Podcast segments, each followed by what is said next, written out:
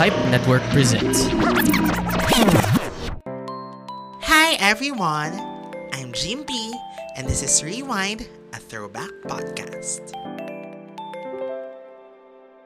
Hello everyone, welcome again dito sa Rewind, a throwback podcast, and we are on our anniversary season. We have to repeat that over and over again every episode.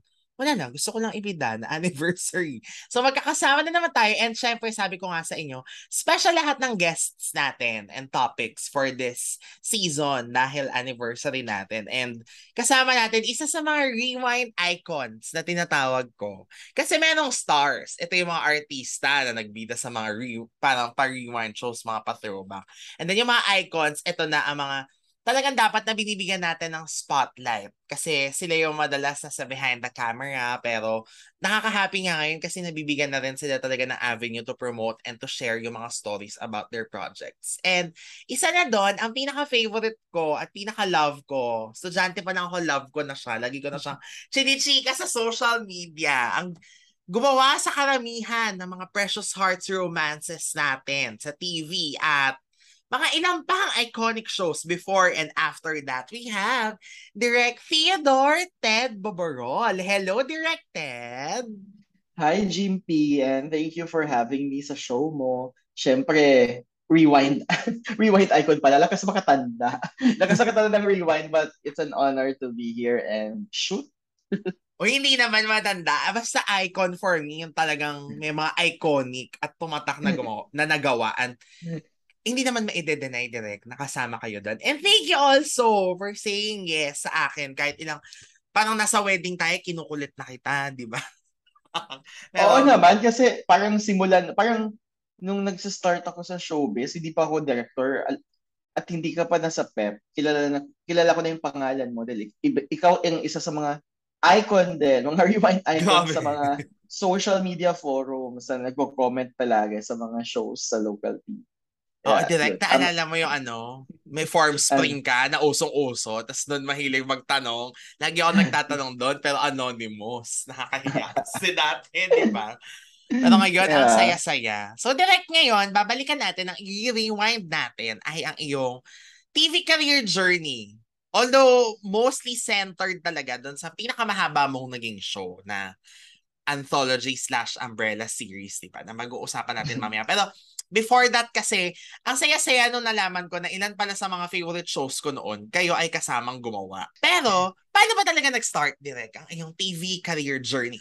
So yun, so gumraduate ako sa U P Diliman nung, ano ko, ang talaga naging rewind nung year two thousand. Ang course ko noon ay, ang course ko ay B A Broadcast Communication, pero wala talaga akong kilala from the networks. So, parang hindi ko alam kung saan ako makakakuha ng trabaho. So, ang ginawa ko, lahat ng job fairs in-attended ko. And then, siguro maswerte kami kasi noong year two thousand, nagkaroon ng job fair ang A B S C B N. As in, ginawa nila dun sa dating, wala na siya ngayon, parking lot na siya ngayon, pero dating building siya ng Studio twenty-three.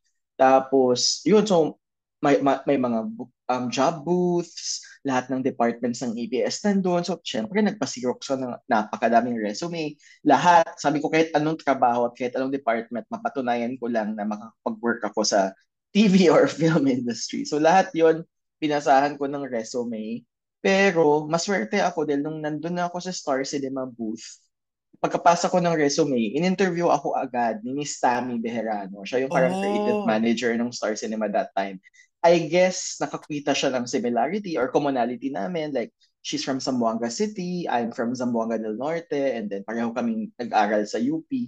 So, in-interview niya ako agad, and then hindi ko alam kung para saan siya. And it turns out it's for the Research and Concept Development Unit of Star Cinema. So, Um, ano to eh, parang ngayon kasi tawag sa kanya C D G na, Concept and Development Group. Pero kami yung first batch ng Research and Concept Development Unit ng Star. Kasi ang kaibahan niya sa C D G, kung yung C D G, yun yung parang nagbe-brainstorm ng mga ideas for films. Yung Research and Concept Development Unit, magre-research muna kami ng real-life stories. And out of mga, na- sa lahat ng mga na-research namin, pwede, magpipitch kami kung ano yung pwedeng pampelikula. So parang yun yun. Tapos, so yun, that was my first job sa industry, but it, that was for film. It's a film industry kasi Star Cinema siya. Um, naging R C D um, research, parang creative assistant, huh? researcher. researcher pala ako. So, researcher for for six months. And then, meron kasing parang tinatawag na creative assistant. Yun yung assistant ng creative manager. And then, siguro nakita, I don't know kung ano nakita nila sa akin. Siguro dahil madaldal ako or what have you. Pero bigla ako na-promote as creative assistant after six months. Parang ano pa naman siya, um, parang ano pa siya, um, ano tawag doon? Yung ina-evaluate ka pa, yung parang gano'n, kung magiging full-time ka. Mm-hmm. So this was year two thousand, and around this time, yung, yung trabaho ng creative assistant is basically to assist the creative manager. And that means like every time na merong mga brainstorm sessions, kami yung nagsusulat ng minutes of the meeting, of the brainstorm session, nanonood kami ng rushes, nagko-comment, ganon-ganon. Eh around this time, yung Star Cinema, they started parang venturing into doing T V dramas. Mm-hmm. So alam ko, nagsimula ito nung college pa ako, yung sa Sandaling Kailangan Mo Ko. Wala yes. pa ako sa Star noon. So I think that was a successful drama series. So ngayon, nag- inisip nila na na baka pwede na tayong gumawa ng soap operas. So, at yun ay Ang Pangako Sa'yo. So, so dahil Ang Pangako Sa'yo, wala pang Star Creatives kasi nun, Jib. So, Star, Star, Star Cinema lang siya. So, so yung Star Cinema nun, since nag-start silang gumawa ng teleserye, so, yung si Miss Tammy, siya yung na-assign, creative manager siya sa Star Cinema, siya yung na-assign na maging head writer ng Pangako Sa'yo. And syempre ako, as an assistant, nandun ako sa bawat brainstorm, ako yung nagsusulat ulit ng minutes. So habang nagsusulat ako ng minutes, nat- natuto ako, natuto ako kay Direk Olive, kay Direk Rory, kung paano gumawa ng mga, de- ng mga soap opera, kung ano yung mga pinang... kung paano gumawa ng storya. Doon ko natutunan ko lahat on the job kasi never naman ako naging writer din kahit sa high school and college. Lahat yun natutunan ko on the job kasi ako yung taga-sulat ng brainstorm eh. So I had so wala akong choice but to learn para alam ko kung ano yung isusulat kong minutes. And then, pag that, si, ang main writer namin ay si Direk Dado Lumibao. And then marami kami sa creative, ang creative team nun, ang supposedly contributing writers ay, ah, hindi, ang si Dado yung main writer and then yung other writers ay si Direk, si Henry Kitain, tsaka si Direk Eman de la Cruz. Si Direk Henry biglang tinang biglang inalis kasi magsa-start yung Marinela at kailangan siya sa Marinela. Siya yung head writer yata ng Marinela. So nagkulang na ng writer si Direk Eman na lang. So ang nangyari, dahil nagkulang ng writer, so parang parang sabi ni Direk Rory, si Direk Rory talaga yung ano. Sabi niya, ang hirap kasi tapatan ni, ni Dado, ang galing-galing niya magsulat. So parang eh, kulang ka lang writer. So sabi ni Direk Rory, why not try Ted? So talagang susulat siya ng minutes. Isusulat lang naman niya yung script. So, so ayun. So napasabak ako sa writing. sa script writing. Sa T V noon. Tapos eventually, ayun, hindi naman major yung comments. Yung parang kayang-kaya naman i-revise. Si Dado yung may final revision, kayang-kaya naman i-revise. So yun, yun nga yung nangyari, Jips. Naging contributing writer na ako. From creative assistant, naging contributing writer na ako ng Pangako Sa'yo. And eventually, nagkaroon na rin ng ibang contributing writers, like si Michiko Yamamoto, si Jun Kainya, um, at kami ni Eman. So yun, ginawa namin yun for almost two years. Nawala akong buhay at hirap na hirap ako kasi ginajuggle ko yung pagiging contributing, contributing writer ng Pangako Sa'yo. Tapos, nag-work pa rin ako as creative assistant for film. So, meron din kaming film project. So, sobrang wala akong social life for the first, uh, parang sa early twenties ko. Dahil Monday to Friday, office job, weekend, and holidays. And, and after work, Pangako Sa'yo. So, that was hailed as the first teleserye. Yes. Yun yung kinoin. Al- alam ko, si, si, Direk, in, si Direk Olive Lamasa talaga, si Inang talaga yung nag-coin ng teleserye. Tapos na, marami, syempre, alam ko natutunan like yung sa yung mga theme songs noon, yung kinanta ni Vina Morales, yung kailangan mataas. Ah. basta, basta marami ako natutunan talaga from that show. But yun na nga, I was really a reluctant writer. I, I, I knew in my heart na dapat sa production ako. So parang mga one year into the show, I asked kung pwede akong matrain sa production. Pero film production ito, yung Dekada seventy ni Direk Chito Rono, yun yung first film production ko. And I was trained to be a parang continu- script continuity supervisor. So, after noon, syempre, nagustuhan ko siya. Pero syempre, bumalik ulit ako sa Pangako Sa'yo at natap- tinapos ko yung show. And then after that, nawala ulit ako sa T V kasi nag-focus na ako sa film production. Eventually, well, hindi na ako nag-creative assistant. Dire-diretso na ako sa sa pelikula. Nagginawa ko yung after Dekada seventy, ginawa ko yung Till There Was You, ni Juday, yung My First Romance, ni na John Lloyd Bea. Tapos, um, yung All My Life ni um, Christine at ni Aga. Na doon ko na-meet si Derek Lauren. At that time, namamayagpag naman si Derek Lauren as this judge of Star Circle Quest. Pero, y- uh, pero alam mo yun, yung tipong I was just at the right place at the right time. Kasi for example, yung sa, sa supposedly training, uh, script continuity lang dapat ako. Tapos dapat ititrain pa ako as assistant director. Kaya lang, yung original assistant director ng Derek Lauren sa All My Life, ito after three movies, naging assistant director ako kaagad, which is so weird. Ang bilis. And I was just twenty-three. Alam mo yun kasi, ang original assistant director noon si Ricky Rivero, yung artista. Mm-hmm. E kaso, parang, hindi ako sure kung merong teleseries siya that time sa T V at mas pinili niya yung T V. So, so naging assistant director ako agad-agad. On the job, lahat to, lahat writing, on the job ko natutunan lahat. But, but ang nangyari noon, doon ko na-realize kung bakit din mas pinili ni Derek Ricky yung T V. Kasi ang, ang liit talaga ng kita sa pelikula. And siguro malaki pag wala kang basis of comparison. Pero dahil lang galing ako sa Pangako Sa'yo, sobra kong na-compare, and it, it came to a point na parang na, na-bankrupt talaga ako after two years of just doing film production. So sabi ko parang after All My Life, sabi ko, balik ko na ako sa T V. Mm-hmm. Balik mo na ako sa T V, sabi ko. So, napalik, pagbalik ko sa T V, ayun, tumawag si Miss Maru Benitez. Sabi niya, Derek, pwede ka bang magsulat? Sabi ko, ano po? Kasi, ano, bubuo ng parang drama series para sa mga nanalo sa S C Q, sa Star Circle Quest. So, si Derek Lauren din daw yung director. So, hello again, Derek Lauren. Kala, kala niya siguro, eh, tapos na siya sa akin. But, yun na nga. Yung S C Q Reload, naging writer ako noon. Uh, si Derek Lauren yung director namin. And again, James, hindi ko alam, siguro will ni God or maswerte lang din ulit ako. Yung original head writer namin doon, dapat writer lang din ako. Alam na kung ano. Si Chris Villago ay nagkaroon ng personal problems. So he had to parang uh, quit from the show.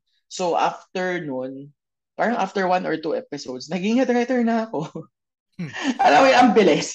Uh, ang bilis. So, so, so yun, so naging head writer ako ng S C Q Reload for, I don't know how, hindi ko alam kung ilang taon yung nag-show. Naka one na, year no? Naman ata ang S C Q. Yeah, Reload. One year yun, may book two pa yung kay, kay Sarah, Sarah G. G. Pero, uh, pero wala na ako doon sa Sarah G, doon lang ako sa Hero-san. But, but ang nangyari doon is, deep inside my heart, film talaga yung gusto ko. So parang push and pull ako. So after S C Q Reload, nag-ano, si Derek Lauren, I think, na-promote siya from director to business unit head. So parang, kasi yung S C Q Reload, nakarami kami ng business units. Like, nag-start yun with Tita Malu, hindi pa Star Creatives ang tawag doon. So obviously, Star Cinema siya, kaya nga si Miss Maru ang tumawag.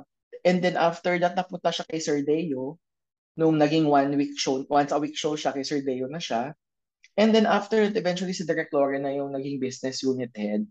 Kasi parang napopromote na pala siya doon as, as, um, as a business unit head. And then that time, parang, hindi ko alam do, hindi, hindi to confirm, pero I think he was already being eyed to produce, to be the business unit head of Big Brother. And so parang, para makita yata yung, yung, yung, I guess parang in a way, parang audition sa kanya. So pinagawa yeah. siya nung Cupid's, yung, yung Love Team Reality Challenge. And syempre, dahil that time naman, hindi pa, bago pa lang yung mga reality shows. As in, wala yes. pa talagang, alam yung mga taong reality show palang datang is extra challenge. It's not even G M A entertainment. It's news and current affairs. Diba? Parang ganoon siya. Hindi siya sa entertainment department nila. So, so yun. So, ang nangyari nun ay nagka-Cupids, naging head writer. Head writer pa ang term. Head writer ako. Hindi naman story. Dapat story editor. Bro, or story producer. So, naging head writer ako ng Cupids. And then, after that, true enough, nagustuhan ng management, kay Derek Lauren binigay yung Big Brother. Pero hindi ako sumama sa sa season one kasi yun yung nagpo-push and pull nga ako na parang gusto ko talaga ng pelikula. pelikula. So, nag- nagsulat ulit ako ng Big Love. Bumalik ulit ako sa Star Cinema, yung My Big Love ni Tony at ni Sam. Mm-hmm. So yun, nagsulat ulit ako noon. And then after ng My Big Love, ayun, kinuha nila ulit ako sa Big Brother. So ang first Big Brother season ko ay yung Celebrity Season one, yung kina Bianca Zanjo, mm. Kiana, John Pratt. So, pati yung teen edition one, Kim at ni Gerald, yun. Yun yung mga, mga Big Brother ko hanggang sa yung kay Beaso at kay Wendy, yung season two. After season two, syempre alam mo naman ako, mid-twenties ka, hindi mo alam yung gusto mo. Gusto ko pa rin ng film. So, nagkaroon ng ng scholarship yung Star Cinema. They're they're they're they're offering a scholarship for ten parang writers or assistant directors who can pass uh the there's uh, the the tests uh kung sino yung uh, karapat-dapat maging scholar, because ang mangyayari doon uh papag-aralin nila ng film directing sa school ni Direk Marilo Diaz-Abaya sa Antipolo. So kami yung so first batch yon, I was so blessed na nakuha ako. Sorry, na, nakapag ano pa pala ako, Pinoy Dream Academy Season one. After Pinoy Dream Academy Season one, umalis na naman ako sa T V. Nag-aaral ako ng film for two years. And then so, wala akong ginawa talaga nung two years na yon. And then after ng two years kong pag-aaral ng film, wala namang nangyari sa film directing career ko at wala na naman akong pera. Ayun, ginamit ko na naman ng T V. so, so naging ano ako, naging writer ako ng Ah, naging, ah, so, hindi, hindi.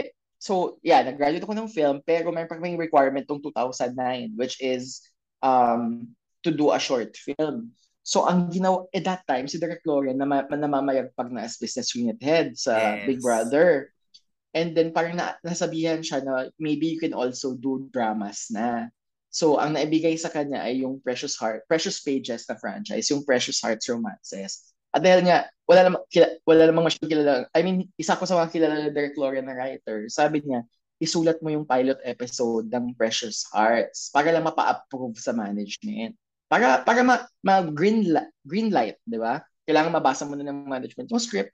Pag nagustuhan nila, edi go na for production. So yun, so nakapagsulat ako. Pero that time, sabi ko gagawa ako ng short film, requirement siya sa film school. Pero dahil Derek Lauren siya, hindi ako makatanggi. So yun, ako yung nagsulat nung first uh, Big Precious Hearts Romances, yung first book ng Bad Brothers series, yung May Gulay, Wow, Betchay. ah, yun ang inyo, direct. Uh, Mariel yes, and yung, Rafael. Yun. So yun, ako yung, ako yung nagsulat noon, pinag-approve ko siya, tapos nung napa-approve siya ng management, si Direk Cathy Garcia, yung first ep director ng Bad Brothers series, nag ano na ako nag nag, nag short film na ako. So ah. so yun pala yun. So uh, so yun so nawala ulit ako sa T V. And then hindi actually hindi lang nga ako naka naka nakailang drafts eh. Parang basta parang ang sinulat ko lang na script is yung para mapa-approve into production. And then after that, nag short film ako for my film school requirement. And then after that, um wala ulit wala ulit nangyari sa film directing career ko. So, ang ginawa ko, bumalik ulit ako sa T V. Bumalik ko sa Big Brother. Yun na yung uh, Melai, Melason mm. um, season, double up. And that's my last, uh, I'm um, story editor pala yung role ko sa Big Brother. So, that's my last uh, P B B season, yung kay Melai. After that, nagkaroon ng series of piratahan.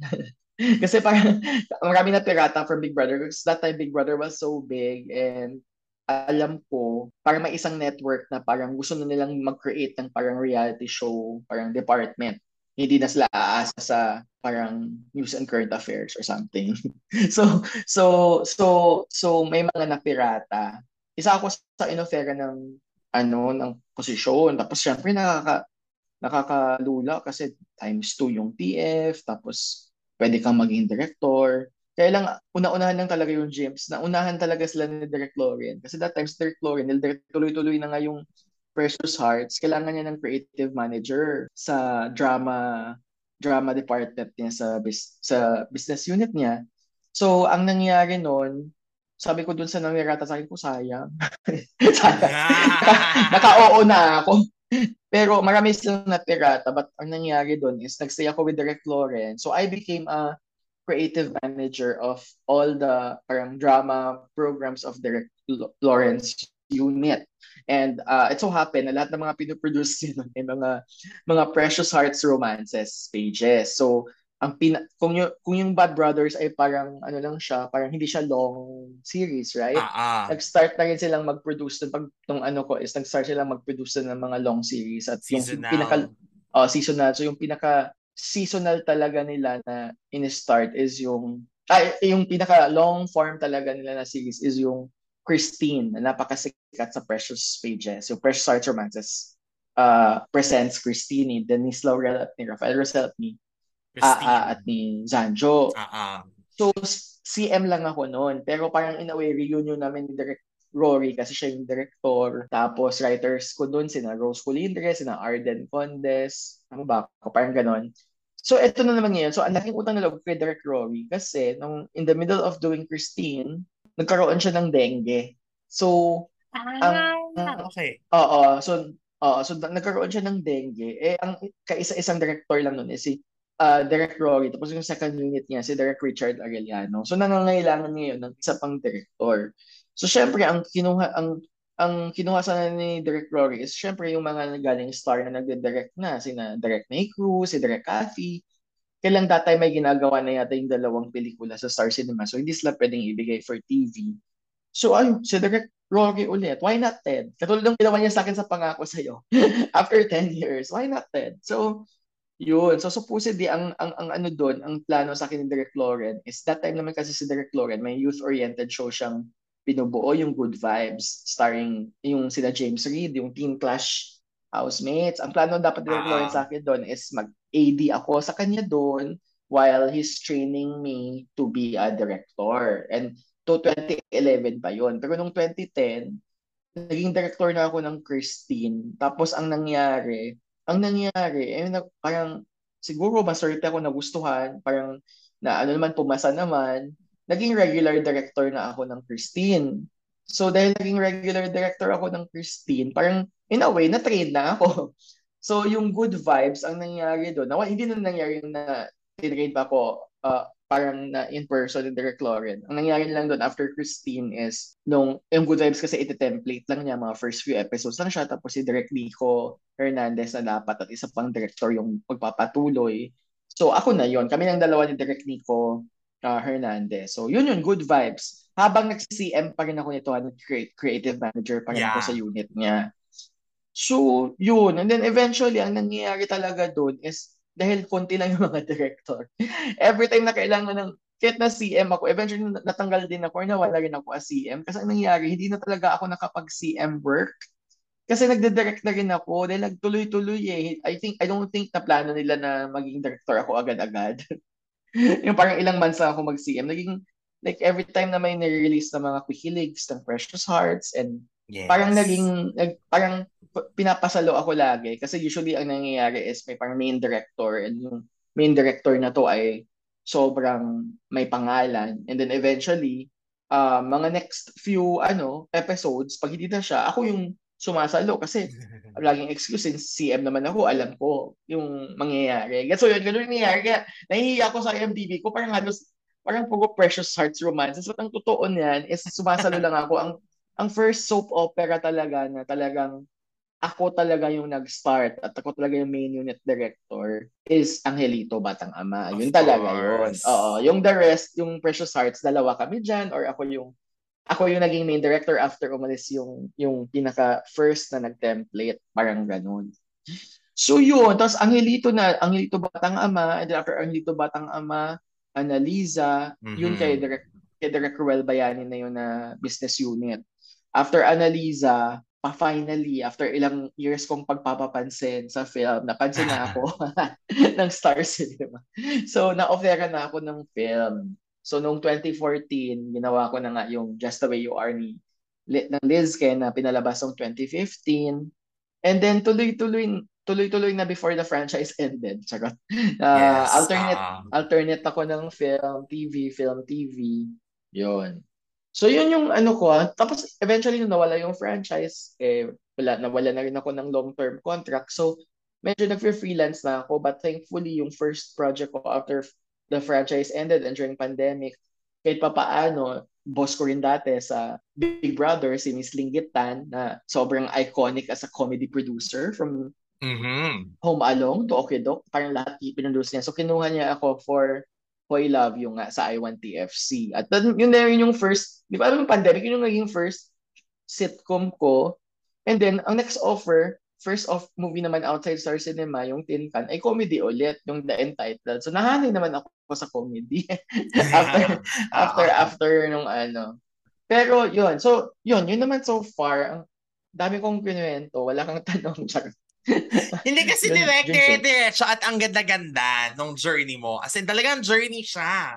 Like from the beginning, yung ang ganda din na yung, alam mo yun, started from the bottom, now you're here. Talagang lahat pinagdaanan mo. Pero in a way, grabe nga rin yung ano talaga, will ni God. Kasi, ang bilis na mga pangyayari. Like, hindi siya sobrang bilis, pero parang you're always there and you're always given was, the right project. Parang gano'n. Oo. Oh, oh. I was in the I was always in the right place at the right time.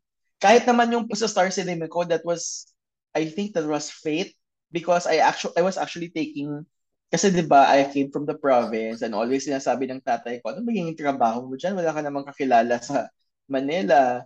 So parang I took up Broadcom na ang pangako ko sa kanila is parang pre-law course ko lang to. So I actually took a law aptitude exam sa U P.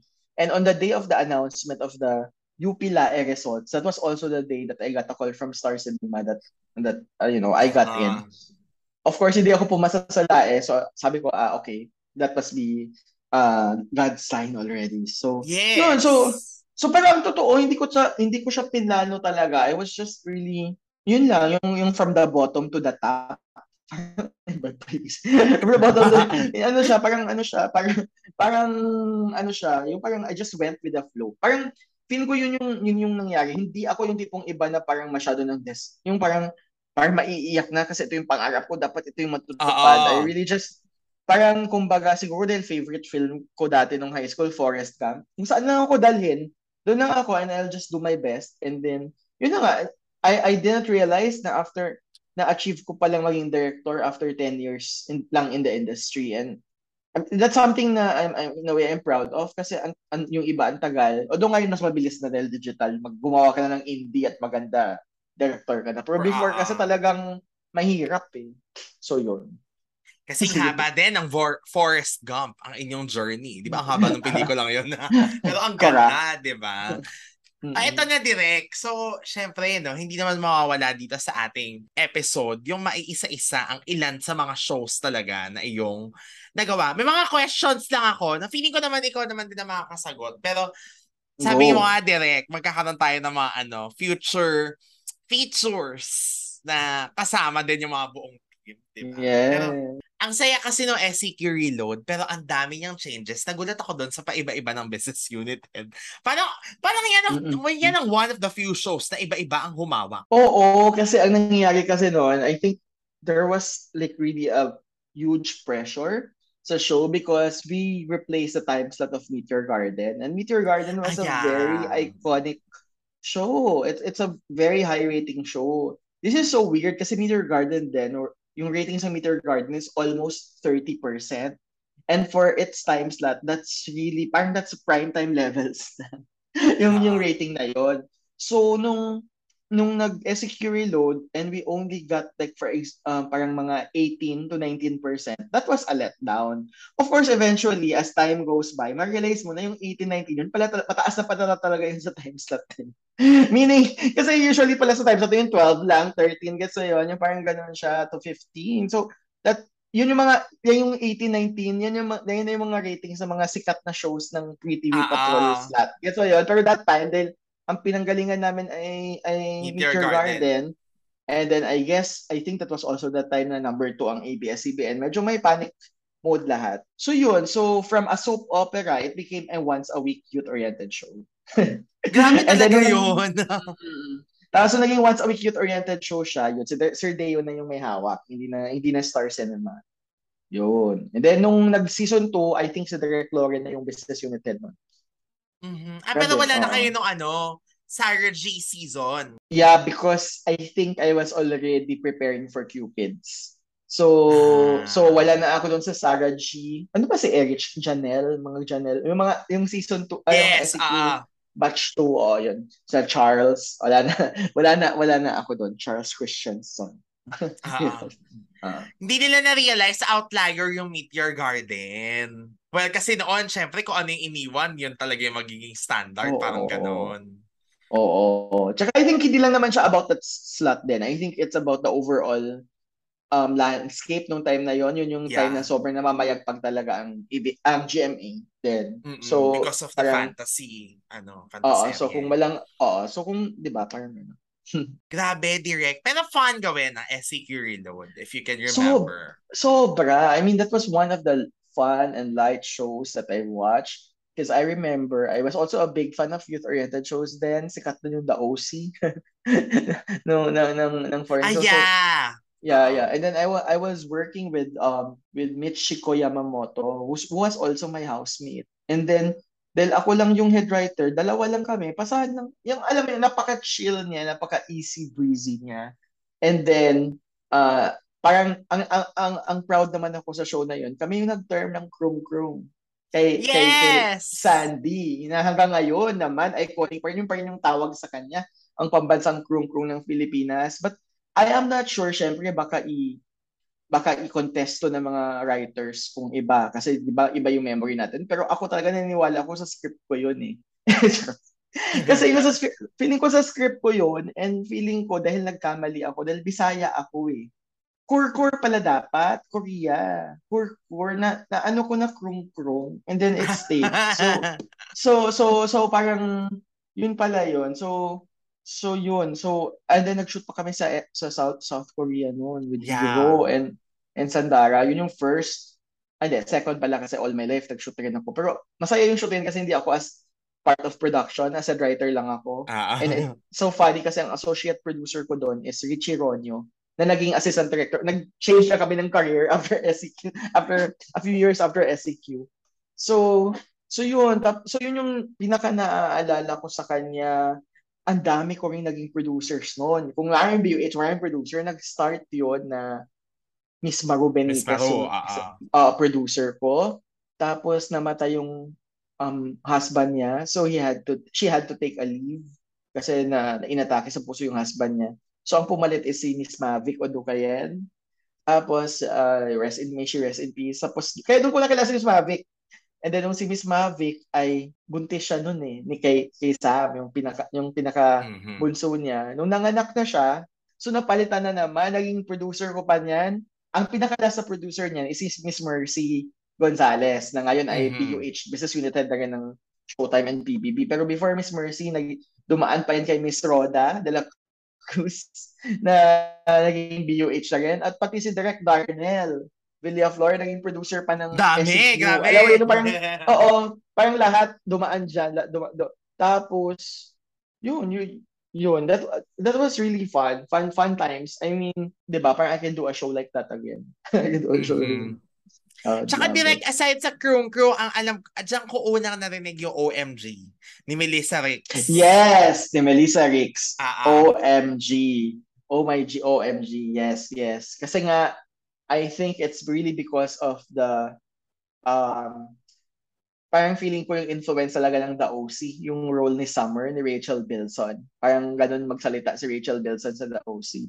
So, mm-hmm. so yun. At saka yun yung uso rin si Paris Hilton, and sina, sina ano Nicole Richie, sila yung mga uh, 'di ba yung mga O M G girls, ah, uh, mga mean girls. So yan yan yung inspiration sa character namin ni Melissa Ricks. Ang ganda, direct. Kasi naalala mm-hmm. ko merong plug na ganun eh, na yung mga pinausong expressions ng S C Q, mm-hmm. tapos yun yung mga O M G, tapos meron pa ata parang, hey skaters, yun yung tawag ni Melissa dun sa friends niya, parang ganun. Yun yung naalala ko lang. So ang ganda din, at least kahit masasabi mo na hindi kasing iconic ng gimmick, T G I S ang S C Q Reload, meron mga napauso, diba? Tsaka, alam mo na siya yun. Kasi, oo, kasi syempre saturated na yung market noon ng mga youth-oriented shows. Di ba? nineteen ninety-six nag-start, alam mo yan. At nineteen ninety-five with T G I S. Uh-huh. Nagka-gimmick, nagka-Berks, nagka-gimmick, nagka-click. So by the end of mid two thousands, parang sawang-sawa na yung mga tao sa, sa youth-oriented shows. But yeah, I'm still proud of that show because of course it launched the career of Hiro-san, Jorox, who even, and Melissa, na eventually became lead actors of their own teleseries. Yeah. So so so lahat naman ng mga artista dumadaan sa ganyan, youth-oriented show muna, and then 'di ba? I mean, we launched ten actors, and then the fact na five of them eventually became leads of their own films and series. Ang taas ng batting average na 'yan. Ha? Hindi lahat sa, 'di ba, sa mga youth-oriented show or sa mga young and some series, hindi la minsan isa lang dyan yung magiging bida or dalawa. The rest mm-hmm. ay, di ba? So, so yun yun. And even Neri was a strong support. Michelle Madrigal, Michelle. Mayagpag din naman sa G M A. Ang hindi lang natin nakita na lang talaga si Errol tsaka si R J. Although masaya naman na sila ngayon sa kanilang non-showbiz. As Joseph Bitangkol, nagka, naging bida ba for a while. Mm-hmm, correct. So yun ang S C Q Reload. Tsaka na natin yan i-ano, i-lengthy discussion kapag ka, ano, kasama mo direct si Michiko. Wow, kinlame ko oh, si na, Emma. Diba? Oo. Mm-hmm. At ito na, ito talaga, favorite ko to. Inabangan namin to dati talaga. Ang dami rin nangyari dito from Monday to Friday, na iba ng time slot, naging weekends din. Cupids talaga. Yes, Cupid. So, sobrang, that was really something new because wala kaming Bible. Unlike Big Brother na may Bible that you just yeah. have to follow and may mga taga-Netherlands na nagtitrain. Yung talaga is really just me thinking, because that time I was so into reality shows, I was into Survivor and Amazing Race. So it was really just me thinking about those stuff. And at the same time, ang hirap kasi hindi pwedeng ako lang yung mag-decide because yung director ko noon is si John Ilagan. And that time, he's really a big shot director because he directed Star for a Night ni Sarah G. He was the oh, one yeah. who who launched Sarah G in Star for a Night. So ang dami ganyang, mas more of sa music siya. So marami rin siyang ideas, of course, battery siya ng director. So, yun, um, ang masaya sa kanya din, wala siyang, wala siyang template kung anong maisip namin, go, go, go. Punch, punch of anything that we saw from Amazing Race and, and Survivor and what have you. Pero, proud ako doon kasi d- trivia, Ad, Direct Adolf Alex was one of the writers of Cupid's. Mm. Direct Adolf mm-hmm. Alex and, and, Um, kasama writer din doon, syempre business unit head na rin ng P B B, si Marcos Vinuya. And I'm so proud because I was the one who hired him. Kasi magkala- magkalaro na kami sa isang fantasy game sa Survivor, sa Pinoy Exchange. But we were, but we were, but we were org mates in U P. But he's two years younger. And then, kailangan mo lang talaga ng, ng alam kong nanonood ng reality show. Eh, alam kong super fan siya ng reality show. So, kinuha ko siya. Yung ngayon, di ba? Siya na yung boss na siya ngayon sa A B S. So, nakaka-proud. Then writer ko rin doon si Mariami Tanangco na siya eventually naging sobrang uh, prolific teleserye writer on the Wings of Love, yes. fourteen, lahat yun sinulat ni, ni Yam. Wow. And then assistant director namin or associate producer is a big boss now of Viva, boss Valerie Del Rosario. Oh.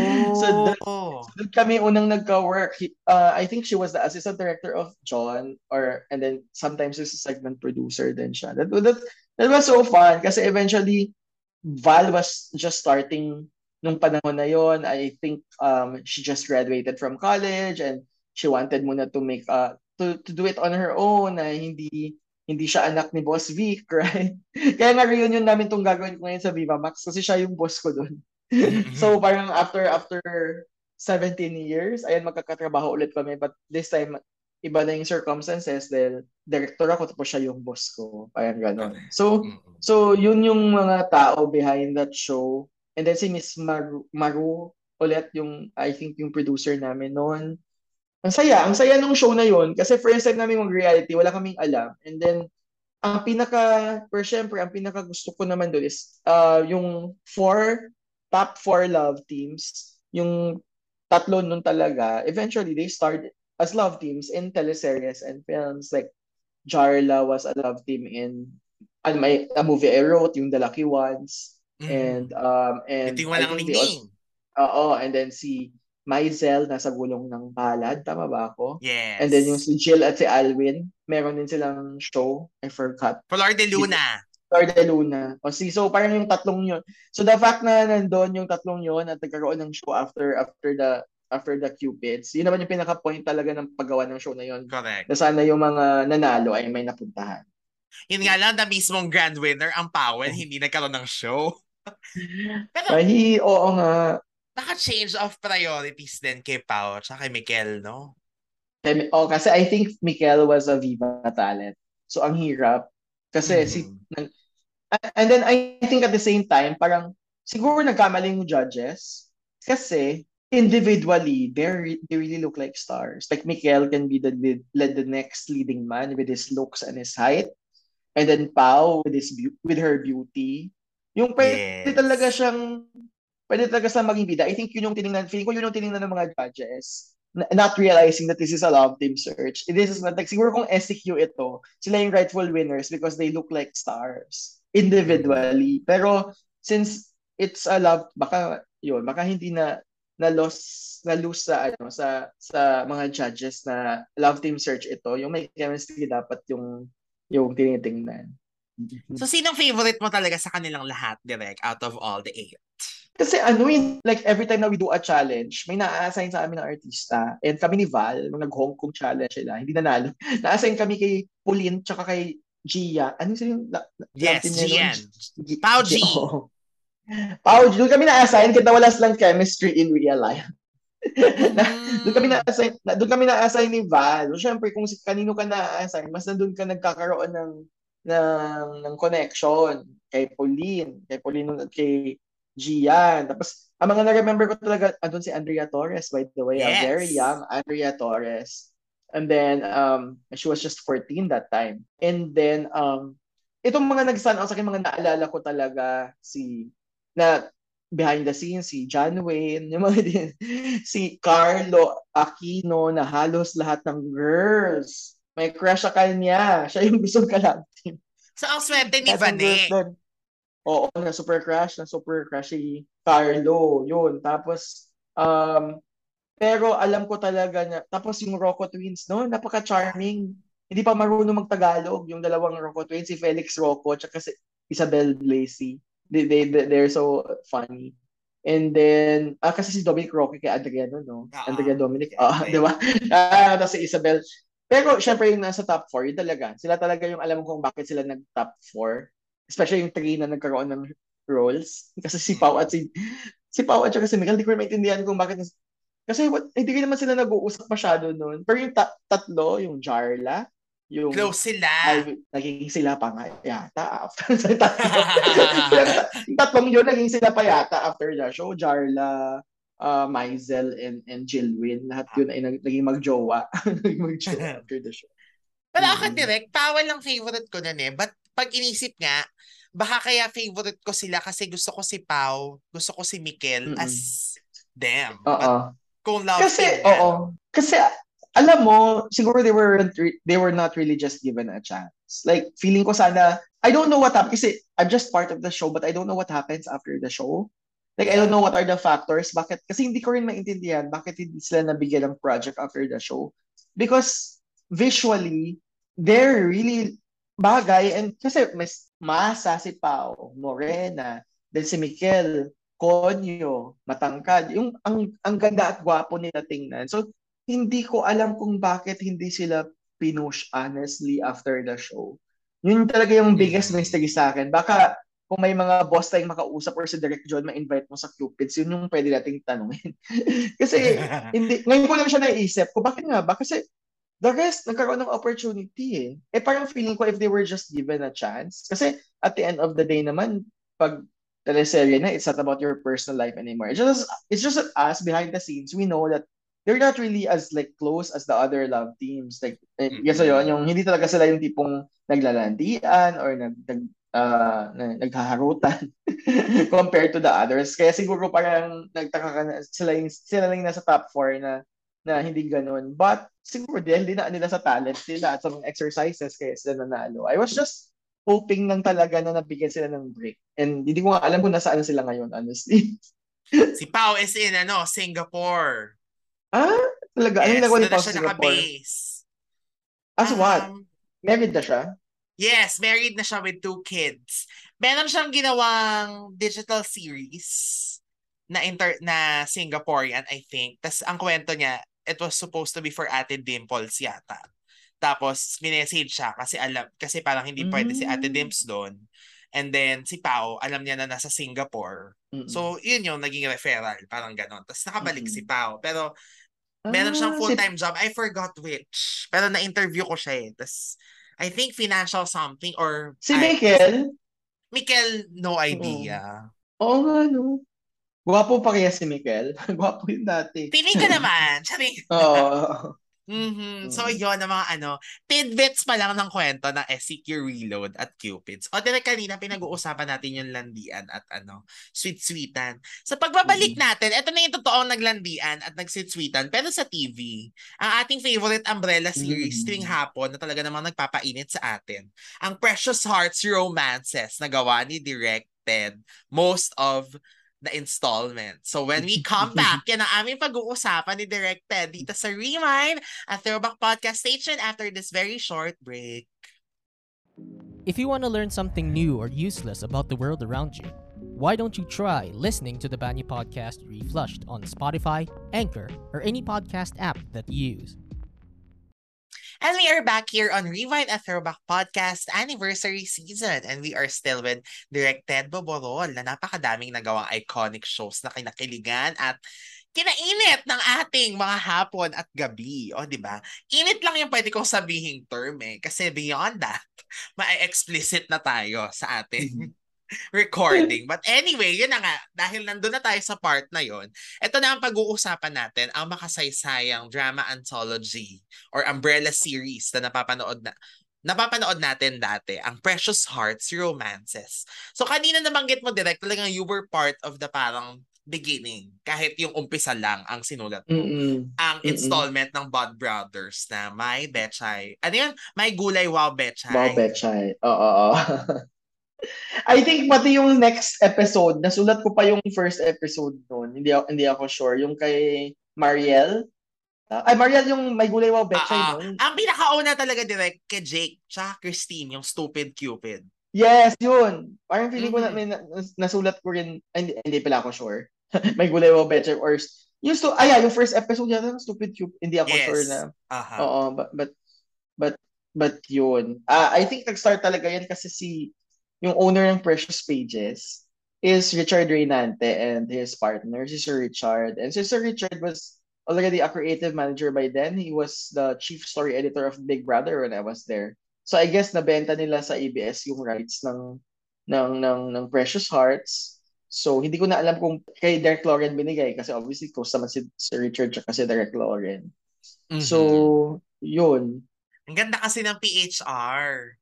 Dahil oo, siya, parang siyang Wattpad nung panahon yun, di ba? Parang siya talaga yung sobrang daming, hindi ko alam na super dami pala talagang fans nung show na yan, anong books na yan. So, tinitingnan ko tuloy yung I M D B ko dahil mga sa pinagsasaliw. uh-huh. Kaya lang direct. Pero, ano ang first full-length na P H R na hinawakan mo? Quick Kilig. Yung mga sunod-sunod. No, no, no, no. Ano talaga? Christine.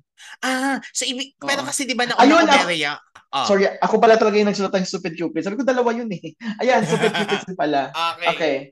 Okay. Ah, uh, uh, ang for Christine talaga I ang ang first ko. And then after Christine, but but as as creative manager, ang dami ko, halos lahat ng P H R ako yung nag mm-hmm. manage. Uh, ano ba? Sabi yung additional crew dito. Sorry. Nakalimutan ko. Ayun, ito yung mga Yung mga Your Mind Only Mine, di ba? Mga Lumang Piso Para sa Puso, mga Love Me Again, mga Midnight Phantom. Uh-huh. Yan, parang nag- naging C M ako niyan, Impostor. Pero as direct, Alina, yan, yan Mana po. So yan, yung mga, yan yung mga series na naging C M ako. But as director, it was Christine.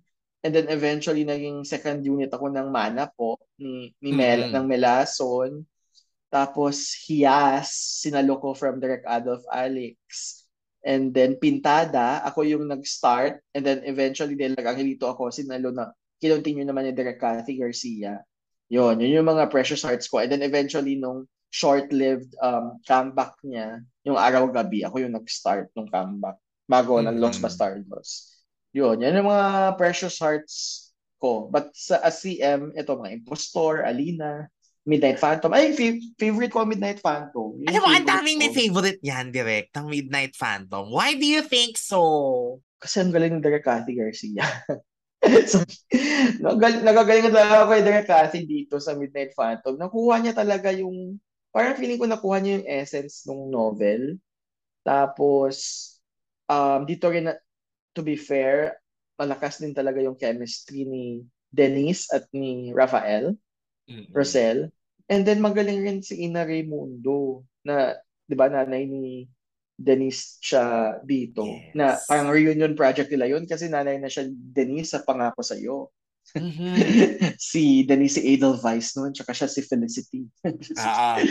So, yun. So, after ten years, they reunited for Midnight Phantom. So, I think yun yun, yung chemistry nila na napunta pa sa Christina. Di ba sa Christine, dapat Sancho and Aa naman talaga yung bida. Pero sobrang ang daming nahook sa Raffness. Until, um, until kailangan umalis si Denise sa Christine. Yes. Oh. Correct. So it was an order that you read the books as creative manager. Of course, we, ha- we have to read the books.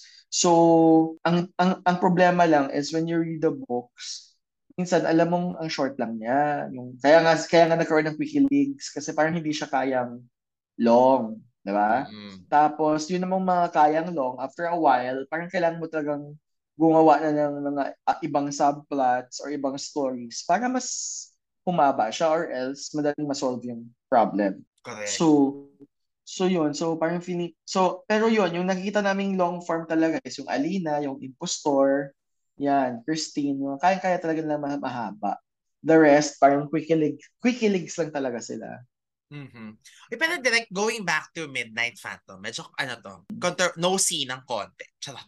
Mm-hmm. Bakit ang tagal bago umerin yan? Di ba inang beses na yung pinlog? And then, kung hindi pa i-ere ang Christine, hindi pa siya ma-ere. Um, kasi, I am not sure ha, kasi nagsimula to Midnight Phantom nga na hindi pa ako C M. Gets mo yun? Uh-oh. Yung parang nas- nashoot na siya, meron na. Kasi, a- a- ang original director ng Midnight Phantom ay si Direk Connie Makatuno, na director ng Broken Marriage Vow. Uh-uh. Siya talaga yung nag-start nung show. Ay, hindi ko lang alam. So, yun yung, nung pumasok ako, yun na yung pinapanood sa akin, yung mga na-shoot ni, ni Derek Connie.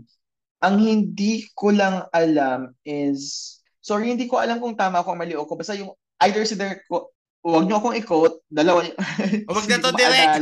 Oh, pero hindi, ano, hindi, hindi, hindi, hindi, hindi, ah. hindi, hindi, naman, hindi naman siya off the record. I think may ibang ginawa yung original director and then kailangang tapusin muna niya yung yung ginawa niya. Kasi ayaw, ayaw, parang wag naman nating ibigay sa iba. Uh, ta- hintayin na lang natin siyang matapos dun sa ginagawa niyang project para siya pa rin yung magtapos. So I think that's their Kathy. Si Derek Connie nag-start, tinuloy ni Derek Cathy, and then Derek Cathy had to shoot, I'm not sure if it's a John Lloyd Sarah, one of those blockbuster movies. And then parang the, Derek Lauren decided na parang let's just wait na lang for her to finish the movie. Parang yun, yun yung naalala ko sa kanila. Uh, mm-hmm. Basta we had to wait for the director. Yun yung, yun yung, yun yung sure ako. Hindi lang ako sure kung Derek Cathy or Derek Connie, but alam ko si Derek Connie nag-start and then during Direk Cathy and then we had to wait for Direk Cathy. Parang, parang, parang ganon. Parang ganon. Oh, so ganon pala ang ano, nangyari sa Midnight Phantom. Pero at least, di ba, kahit long delayed, everybody loved it. Yung parang nabitin yeah. pa nga sila na ang ikli lang. Ako rin, nabitin ako. Pero ang, siguro na, ang gusto rin ka sa kanya, yung direct, direction nilang, nilang dalawa, ni both Direk at Direk Cathy, parang hindi T V direction. Parang nag-single camera setting sila. Yung hindi yung alam mo hindi mo yung alam mong hindi siya pick-pack. Yeah. Tsaka tsaka yun um, may roughness ka noon and then doon din nagsimula ang J M Chari. Ay, correct. Oo nga. Kasi naalala ko si Chari, hindi ko siya kilala first time ko siya nakita noon. Sabi ko na natutuwa ako sa character niya, yung the ditzy friend. Mm. Nakakatuwa siya. Oo, si Chari. Yes, kaya nagpatuloy sa Alina. Mm. Hanggang sa nag-Angelito na talaga. Correct. Mm-mm. Direct, ano ang ano mo? Ito na lang, favorite na mga eksenang nagawa mo as or nabasa mo as C M. Kahit ano lang from the P H Rs. P H Rs. Sorry, mas moments kasi like sa Midnight Fun. I'll go. Ang naaalala ko sa kanya talaga is yung first meet-up ni Denise at saka ni Rafael. Ano ba ako sa Midnight Phantom? Ah, at saka yung revelation ng secret ni Ina Raimundo. Kung, yeah. Ah, Oo, parang parang tumatak sa akin yun. Tsaka tumatak rin sa akin yung No More Talk of Darkness. Phantom of All the I Opera, ask diba? Of you. Uh, all I ask uh, of you. Yun, yung mga tumatak sa akin. Sa Christine, syempre, alam mo na yung Capoeira, palagi mo sinasabi, tumatatak uh, talaga yun. But, but um, tumatak din sa akin yung ano. So, Christ- kasi ito yung mga iconic, yung Midnight Phantom, Christine. tumatak sa akin yung first week talaga. Maganda yung pagka-direct ng Direct Rory. Yung mga unang meetups ni Rafael tsaka ni, ni Denise. Denise. Parang, oh. oo. Sa Impostor, gusto ko talaga yung fact na si Maha, si Melai naging Maha. Si Melai naging Maha. Yung, ano, yung pagtingin niya sa mirror, tapos napasigaw. Uh-huh. Yung sinigaw niya? Over. Over. Oh, over. Oh. Yun, that, uh-huh. that was iconic. Alina, maganda itong Alina. Oh, isa rin okay. sa mga magaganda. Pero, Direct F M Reyes to. Isa sa maganda. Kailan hindi ko naman masyadong maalala yung mga exam. Mm-hmm. Pero, sorry, hindi, hindi ako masyadong maalala. Ah, sa mga, siyempre sa Bad Brothers, yung mga ano, landian ni Mariel tsaka ni Rafael, nakakatawa din. Yung my tent. My tent. Uh-huh. Pagkagising, my morning wood. Ako yung nagsulat nun eh. Napaka-iconic. Nung ginanayari. Ay, yeah! Oh my God! Nakakatawa. Mm-mm. Yeah, ah, yung Christine, ah. yung Christine, syempre ayaw ano kasi ako yung nag-direct pero natawa, alam ko talaga pinag, pinag-usapan kasi isang episode, tatlong beses nag-sex si Zancho at saka si Aa dun sa, yung after nilang kinasal, na, um, na umulan sa beach, nag-sex sila, tapos nag-sex ulit sila sa kubo, tapos nag-sex ulit sila the morning after by the beach. Tapos parang Parang at that time, hindi ko siya, ini- at that time, syempre, talagang sobrang, oh my God, I'm directing love scenes. Parang nababunog ko na ito dati. Tapos, nung pinalabas na siya, hindi ko in-expect na isang episode lang siya pinalabas, lahat. So, nakaka, parang feeling ko napaka, parang feeling ko parang, buti lang late night time slot. At saka buti na lang, na-shock din ako eh, kung bakit hindi nagreklamo yung M T R C B na parang tatlong, tatlong love scenes. Hindi hindi sila nagreklamo as as and then I found out na kasi after marriage after kasal naman may ganun pala. Uh... Oo, parang parang it's a, it's a honeymoon, kinasal sila, hindi siya ano kasi like na M T R C B kami sa Angelito eh nung nag-sex yung dalawang high school students eh. Yung muntik kaming ma-S P G at muntik kaming parang hindi parang ang dami naming kailangang ayusin pa kasi naka high school uniform, nag-sex. Diba? Parang gano'n. Tapos sabi ko, eh, parang, parang ano ko, is wala nga akong pinakita doon, kamay lang na naghahawakan. Yung walang-wala talaga nakita, compared ko sa Christina, sobrang naglaplapan talaga, and what have you, nang sumakay. Oo, na, diba, parang gumanon pa talaga, pero, yun pala yun. Kasi nga, ang nasabi is, kasal naman kasi yung dalawa. Mm-hmm. Yung sa, ano, yung sa Angelito, ay, una, minor sila. Pangalawa, naka-uniform sila. Pangatlo, premarital sex. Yun. Uh, Sabi lang, eh, correct. Yun. Mm-mm. Tapos nalaman ko na, hindi ko hindi ko alam kung totoo to, pero nalaman ko kasi syempre, nung pag-start ko ng Christine, talagang nag-dinirect ko kaagad love scene si Charmaine Suarez tsaka si Eric Fructoso. Tapos napaka-wild oh, ano? pa. Napaka-wild pa nung mga, ano, nagugulat ako. Yung mga laplapan na Valerie tsaka ni Zanjo, Abangs Garcia. Pero, ang sinabi sa akin, oh, ano ba talaga yung yung formula para hindi kayo ma-censor ma- sa M T R C B for T V? Dapat daw, tatlong exchange lang daw sa lips. Tapos ikat mo na to other shot. Hindi ko alam totoo yun. Hindi pa yung sumabra daw ng tatlo yung ah. one, two, three. So, yun Ewan, yung mga naalala ko doon. Oh my gosh. Pero yun nga, direct. Dahil napunta na tayo sa pag-shoot na ano, no? Love mm. scene. So, gano'n siya ka-tricky for you? And, ay, hindi. Bago masagutin yan, ang original, una muna dapat na magandang prelude, was it a must for a P H R? Because in the books, we all know, di ba? Na, yeah. Ano naman yun, yung sa ano, yung kay Mariel at Rafael, yung may Bechay. Doon ko sinabi na, eh, bak- sinabihan ako nung pinsan ko, eh, ba't ka ba nanonood yan? Alam mo ba, na pag yung, yung mga libro niyan, nakabasa ako niyan, yung mga biglang ganyan-ganyan, kasi bagets pa ako. Doon sabi ko, ha? Ganun ba yun? Ang tingin ko lang naman, inosenteng love story. Aba, nung pinanonood ko na, ay, oo nga. May mga hawakan. Ganun. Kere. Ganun. Ganun kasi sa libro, isang chapter talaga, tapos yung para siyang Mills and Boons Harlequin na Tagalog na yung babae, P O V ng babae, yung sensuality niya, na-discover niya. Ganun talaga. Pero syempre, parang siya, in a way, parang siyang Bridgerton. Diba? Love story naman talaga siya, pero alam mong puro, ano, or, or Emily in Paris, love story, pero maraming maraming Chelis. Love scenes. Uh-huh. Oo, so, So, ganun talaga siya sa libro. Kahit ako nung sinulat ko yung Stupid Cupids at yung Diba? Yung sa Stupid Cupids, meron din yun eh. Yung parang may nahawakan siyang flashlight. Di ko, di ko maalala. Or sa aparador kayo. Uh, yes. Parang gano'n na gano'n din. Oo. Chuchu na pala niya. So, so, so, syempre, syempre sinulat ko yun. First time ko magsulat ng gano'n. Kaya na, na, naaaliw lang ako na, ay, pwede palang. Kasi syempre, before that, nahahanay naman ako kahit hanggang ngayon sa mga teeny bopper. So, first time ko mag, pwede akong mag-direct, magsulat ng ganun and then mag-direct ng ganun.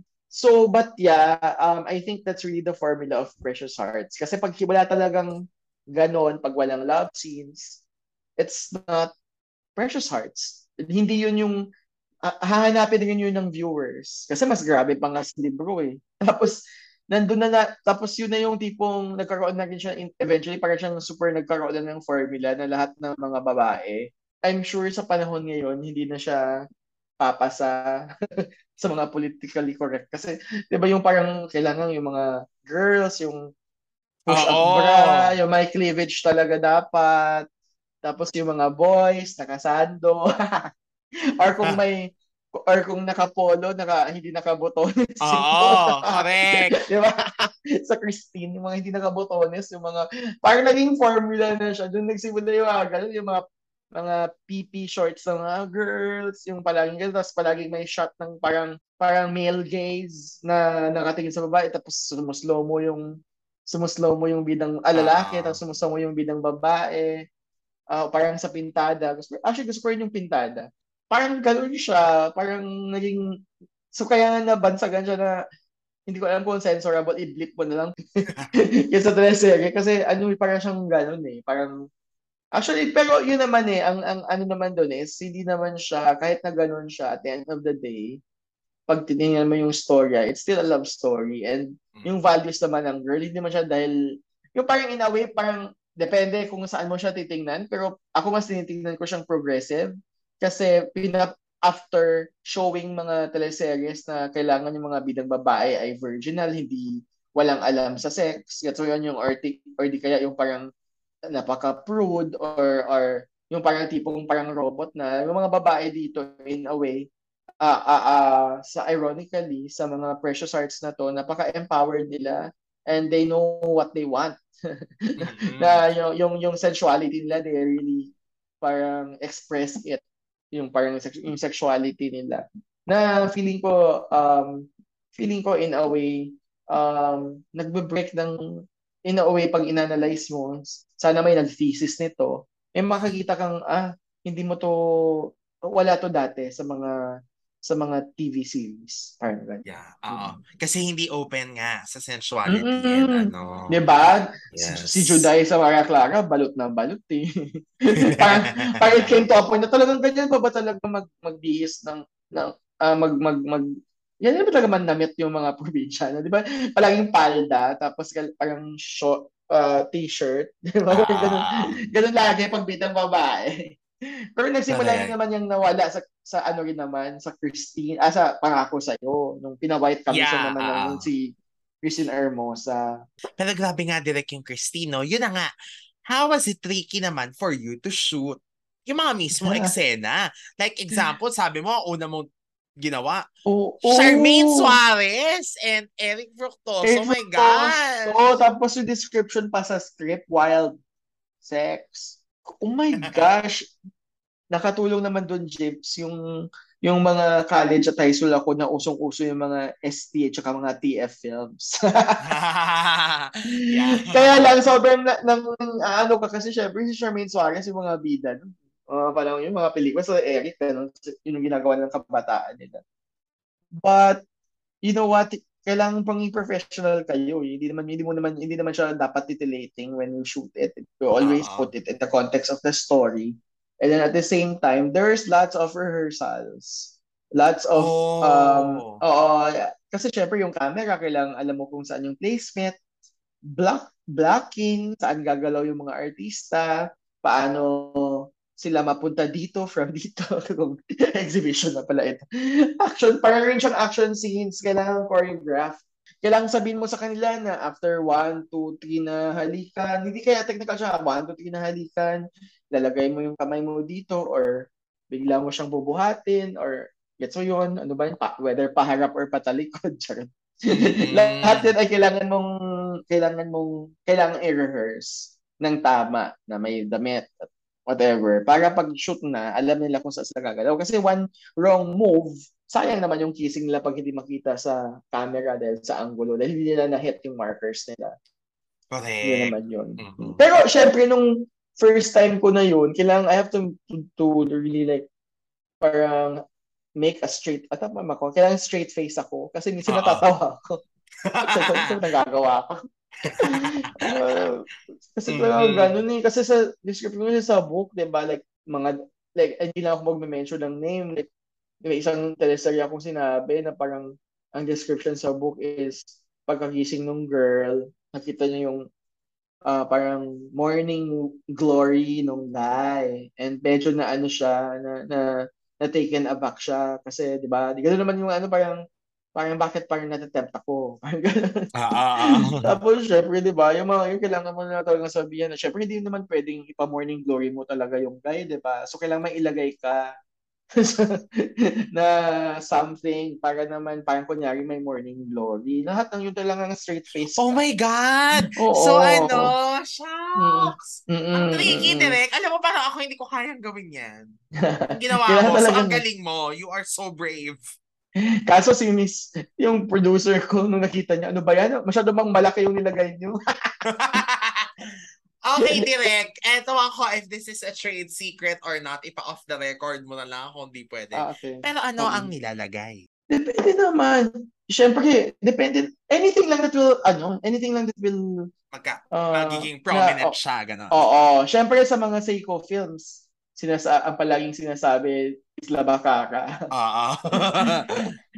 Or in a way, hindi naman siya kaya necessarily bakala bakara, pwede naman siyang pieces of clothing that you... that you have to put inside para lang para lang there's a bump. A bump. Ano sinasabi ng actor? Wala, because it's not, it's in the script. Hindi ko naman siya, hindi mo na, as a director, hindi ko naman siya ginagawa because gusto ko lang. It's yeah, in the script. Correct. Oh, alam nga namang talagang ipa-chuchu niya para maano yung ano, hindi naman pwede, 'di ba? Tsaka hindi naman kailangan in a way parang hindi naman eventually, later on, dahil marami akong Precious Hearts Romances sa Direct, eventually, hindi naman din kailangan may ilagay. Minsan, nasa ano rin siya, the way you, uh, yung, yung, cra- yung crumple ng shorts or yung oh, crumple yeah, ng, oh, ng jeans. May mga pwede ka namang ayusin sa crumpling na magmukha siyang gano'n.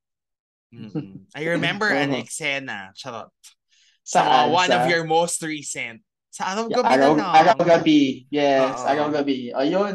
Yun, I have to make a straight face to tell the actor. Uh, itaas natin ito ng konti. Ayun gano'n. Oh my gosh. Pero direct, meron ka na bang R T, ito, blind item, ano, anong tawag dito? Mm-mm. Blind item session. Meron ka na bang artista na umarte sa'yo at ayaw gawin ang pinagagawa? Kaya napaisip ako. Um, sa Precious Hearts, wala. Kasi alam nila. Um, usually, yung mga artista sa Precious Hearts, pag hindi nila gusto uh, at hindi nila kaya, sila na mismo yung kusang hindi tinatanggap or hindi natutuloy. Like, alam ko si... Kasi katrabaho ko siya sa Hoy Love, si Roxanne Ginoo, dapat part siya sa Bad Brothers, diba? Yeah. Pero hindi niya hindi niya kaya yung yung yung yung hindi niya kaya, ayaw na niya magpa-sex. So so nag-back out na lang siya. So usually gano'n naman. Yung mga ganong klaseng ayaw gawin, ironically, yung mga kissing scene sa mga pelikula. Yeah. Pero hindi ako mag-mention ng name. Ayaw uh-huh, ng kissing scene, diba? Mga ganon. But mas, in T H R, ever ready ang mga artists. Wala, kasi alam na, aware na yung mga actors before it's offered to them that there actually, are really going to be scenes like that. Siguro yung iba, kung blind item siguro, parang, pero hindi ko siya na-experience on my own, na yung mga narinig lang ako.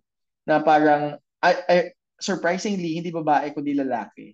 Yung parang, ayaw na niyang palagi siya naka-boxer shorts. Parang ganon. Yun yung, yun yung naano ko. So at least direct, wala namang umarte sa'yo. Kasi kung meron, oo nga naman, alam nila kung anong pinasok nila supposedly, di ba? Alam nila, alam, alam nila yun. Um, tsaka, nababasa naman nila sa script beforehand. Um, hindi naman din ka, ako, like ako, hindi naman ako nag-off the script na may ipapagawa sa kanila na wala sa script. At syempre, as a director, aware ka rin naman sa limitations ng T V. Hindi naman to pelikula or streaming platform na kahit ano pwede mong gawin. I mean, okay. bakit mo bakit mo ipapagawa sa kanila yung alam mong masisensor lang din naman at hindi papayag yung M T R C B na i-air siya dahil uh, hindi siya for T V, free T V uh, airing. Yung, airing, correct. Mm-hmm. Pero Direk, bilib ako sa'yo, paano mo napapapayag din ang mga artista mo na mag-bot exposure? A K A J M De Guzman in Angelito and Martin Del Rosario in Pintada. Oh my God, napa-bot exposure ko ba si Martin? Di ba bite brief lang yun? Ah! Okay. Uh-oh. Ah! Okay. Uh-oh. This is a trick. Uma- ako ba yun, Direk? Painot yan eh. Oo, oo, oo. I am not sure. Yeah, ako pala na-direct nung kay Martin. Pero alam ko, napagalitan ako nung pina-white brief ko siya kasi masyado palang halata pag white brief. Eh, nandun sa script. But, but, um, yung kay J M De Guzman sa Angelito and even sa Araw Gabi, um, hindi, ang trivia no, na i-share ko dito, hindi si J M yung nag-bat exposure. Ah. Uh, uh, in fact, yung sa, yung sa Araw Gabi, we really hired a bat double. Yung ah, okay. Din, parang sinabi naman yan, no? Yung sa Araw-Gabi. Uh, parang... Uh, but, but sa Angelito, yung bat double doon, nakakatawa. Yan, wala kami mahanap nila sa probinsya kami. Yung naging bat double doon is, ano, yung what, naging, yung isa sa mga barkada niya na nag-artista din na pumayag, napapayag namin. Si, ano, P B B Teen Clash housemate, si Michael Fidelis. Ah. So, pwet yun ni Michael Fidelis. Hindi yun pwet ni J M. Aha, tapos, okay. Oh my gosh, I for... O oh, see, mas naalala ko kay Martin yung pinag-white brief ko siya na napagalitan ako more than yung... I have a feeling na yung kay Martin sa sa Pintada was Daya. Inaalala ko kasi kung ako nag-direct or si Direk Ate, pero ako pa pala yun dahil pilot week. Oo. Um, si... Ah, baka ano nga, siya? Baka ano... Daya, kasi... Ako na, oh. Blurred lang yata yun din. Parang naka-skin tone lang siya. Parang feeling ko naka-skin tone lang si Martin noon and then Daya. Kasi naalala ko lang talaga na, na talagang nagpakita ng bat pero wide shot is yung sa Angelito Season one, yung sa waterfall scene nila ni Rosalie. Uh-huh. And then um, yung Araw-Gabi. And yung sa Araw-Gabi, klaro yun. Alam ko talaga double yun. Sa uh-huh. Season one din, naalala ko talaga si Michael Fidelis. Uh-huh. Actually, Direk, mali yung tanong ko pala. Not only the artista, hmm. but Hmm. Pwede pala sa T V yun. Actually, doon ako na-surprise na, ah, pwede pala yun. Alam mo, I was also surprised. Did it really air? Sorry, nagulat ako kasi yeah, alam ko sa... See, so I guess it depends on the M T R C B chair. Because, ah, baka it did, but there was an S P G. Of course. Uh, uh, uh, before the, before the, ano. And usually, we hate S P G warnings because usually, hindi siya nakakatulong sa ratings. Yun yung yun yung ano namin doon, yun yung kailangan naming ibaligtarin no sa first season ng Angelito, but we were given S P G. It's so weird because naalala ko we were given S P G for one week and it's not even because of it's not because of the bat but because of the premarital sex uh-huh. of minors. Yun yung naalala ko, and then uh, by, by week two sabi ko bakit S P G pa rin tayo, wala na tayong mga ganong scenes ha, kailangan magpa-review ulit tayo kasi yun niya eh, parang hindi siya, hindi pag free T V, hindi nakakatulong yung S P G sa ratings. Oh, kasi... Napapansin, napapansin ko talaga sa... Well, hindi ko alam kung... Napapansin ko sa ano na medyo ano, hindi siya ganun ka... O bumababa pag S P G yung episode. Kasi syempre yung mga nanay, ayaw lang mapanood yung anak nila. Uh-huh. People always think kasi, di ba, na sex sells nga raw, kaya laging may ganun. So apparently... Hmm. May ganun palang analysis din. O ayan ha, nasira ang mga notions. Siguro dahil nanay yung may control sa free T V. Ah, uh, tsaka afternoon. Oo, so pag nanay, pag nakikita na lang ganun, parang wag panoorin ito, parang ganun. Ah. Uh, Sorry hmm. naman direct, no? Sa dami na nagawa mo magagandang shows, ang na-focus talaga natin ay yung mga love scene at mga ano. Eh kasi bihira naman natin mapag-usapan yan, no? Na ang hirap uh, din kayang gawin yan, di ba? Like, hindi siya madali. Sobra. Sobra kasi yung mga artista talagang kailangan comfortable sila sa on-screen nila. Inilakala ng mga tao, madali lang for them. Hindi. Even before they start shooting, it really requires them to work out, proper diet, take care of their skin because they know they have to show it. But of course, we we have ano naman, we have um like every time we shoot a sensitive scene, talagang bawas tao talaga sa set. We make sure na hindi maaasiwa yung artistang babae. we make sure na uh, at kahit lalaki and then we make sure na ano we make sure na um, yung kapag close-ups lang, hindi man na kailangan maghubad pag close-up lang. And so yun, kailangan alam nila yung shots. They have to know the shots para they're aware na, okay, close-up to, I can I can wear something. Pero outside P H R, Direk, ano ang pinaka-favorite mo talaga ang nagawa? Naku, paiba-iba. Siyempre, oh, ano? Apat lang yung ano ko. Outside P H R. At, in, tama ba? Ba? Apat lang. Wait lang. Kasi, tingnan ko muna sa I M D B ko. As director ba to? Yes, on T V, ha? Huh? Oo, ano? Al- alam ko yung ayoko ng balikan. Alam ko yung, mas more of alam ko yung ayoko ng balikan itong mga to. Masasabi mo ba dito, direct? Charot. Okay lang. Okay. Ayun, oh. Parang, like, uh, for example, like, like, alam kong hindi ko humor itong mana po. Ah. Actually, I, I love, medyo, uh-uh. I love Melason, but it's, I mean, hindi ako na, ako, I love Melason, but the, the material's not for me. So, uh-oh. Depende so, rin kasi in, sa material eh. Oo, parang parang ito yung tipong wala kang magagawa, tanggapin mo kasi blessing 'yan. But but uh, I love both. I mean, ako yung creative manager ng Melason in the City, but yung mana po parang yun. And then um the most wholesome Precious Hearts 'yan, no. Yan yata yeah, yung wala yeah. ka love scene, love scene. Oo, and then yung like for example, itong like I know I'm not in I know, I know my limitations. I'm not, uh, hindi ako parang horror genre. And yet, di, nag-direct ako ng oka-tukat, nakakaloka. Ah. So, nahirapan ako kasi wala pang mga cut-off noon. Tapos parang ang dami. Di ba, gets mo yun? Parang, uh, tapos ang daming kababalagan na nangyari sa set. Parang totoong haunted house. Yung, oh my God! Oo, yung sinutingan namin sa Bulacan. Tapos parang, napagalitan pa ako ni Derek Lauren kasi nga si Jane Oinesa way past her cut-off na. Sisegue pa siya sa Maria del Barrio yata na set or something. Tapos wala pa siya doon sa Tagaytay from Bulacan. So napagalitan ako. Sabi ni Derek Lauren, Ted, ipack up mo na si Jane. uh, so yun. So parang feeling ko, ay, hindi ko siya, parang hindi kasi ako tong okatukat eh. Pero, pero tatlong episodes lang naman. And then ano pa ba? Um, naku, ayoko nang i-mention yung ibang sikat. uh, may mga iba na medyo kilala pero ayoko na silang i-mention kasi masisira yung illusion. Okay. O, oh, ito na lang, Derek, para hindi ka na ano, mahirapan na mag-favorite, mm. mag-rank, ganyan. Mm-mm. What makes each project na lang special? Even ano, with P H R na dinirect. Sa lahat ng directorial projects ko? Oo. Uh-uh. Ah, sige. So what makes it special? Yung Christine, syempre, because you will always remember you're first. so, so, so syempre, special siya. Yung mana po, I think special siya because I like really, I, I mean, even in person, I love Melason. And um, parang feeling ko, natuwa ako na binigyan sila ng break because nag-guilty ako dun sa Melason in the City, yung di ba? Yung pinaniwala namin sila na totoo yung mga manager, yung reality show din. uh, prank lang pala. Hindi pala totoo yung manager nila. Hindi pala totoo yung mga lumalandi kay Jason. Medyo nag-guilty ako doon. So, I'm happy for them. Um, Siyempre, good vibes. Um, gusto ko siya because I think um, it's my first youth series na dinarek. So, So, you will always remember the first youth series na dinarek mo, lalo na if you're also a fan of youth-oriented programs. Okatukat, special lang din siya kasi yun lang at kaisa-isang dinarek ko na horror horror series. Okatukat, yung revival. Munghiya, special siya kasi syempre, um, naalala ko dito, hirap, mahirap din yung shoot nito.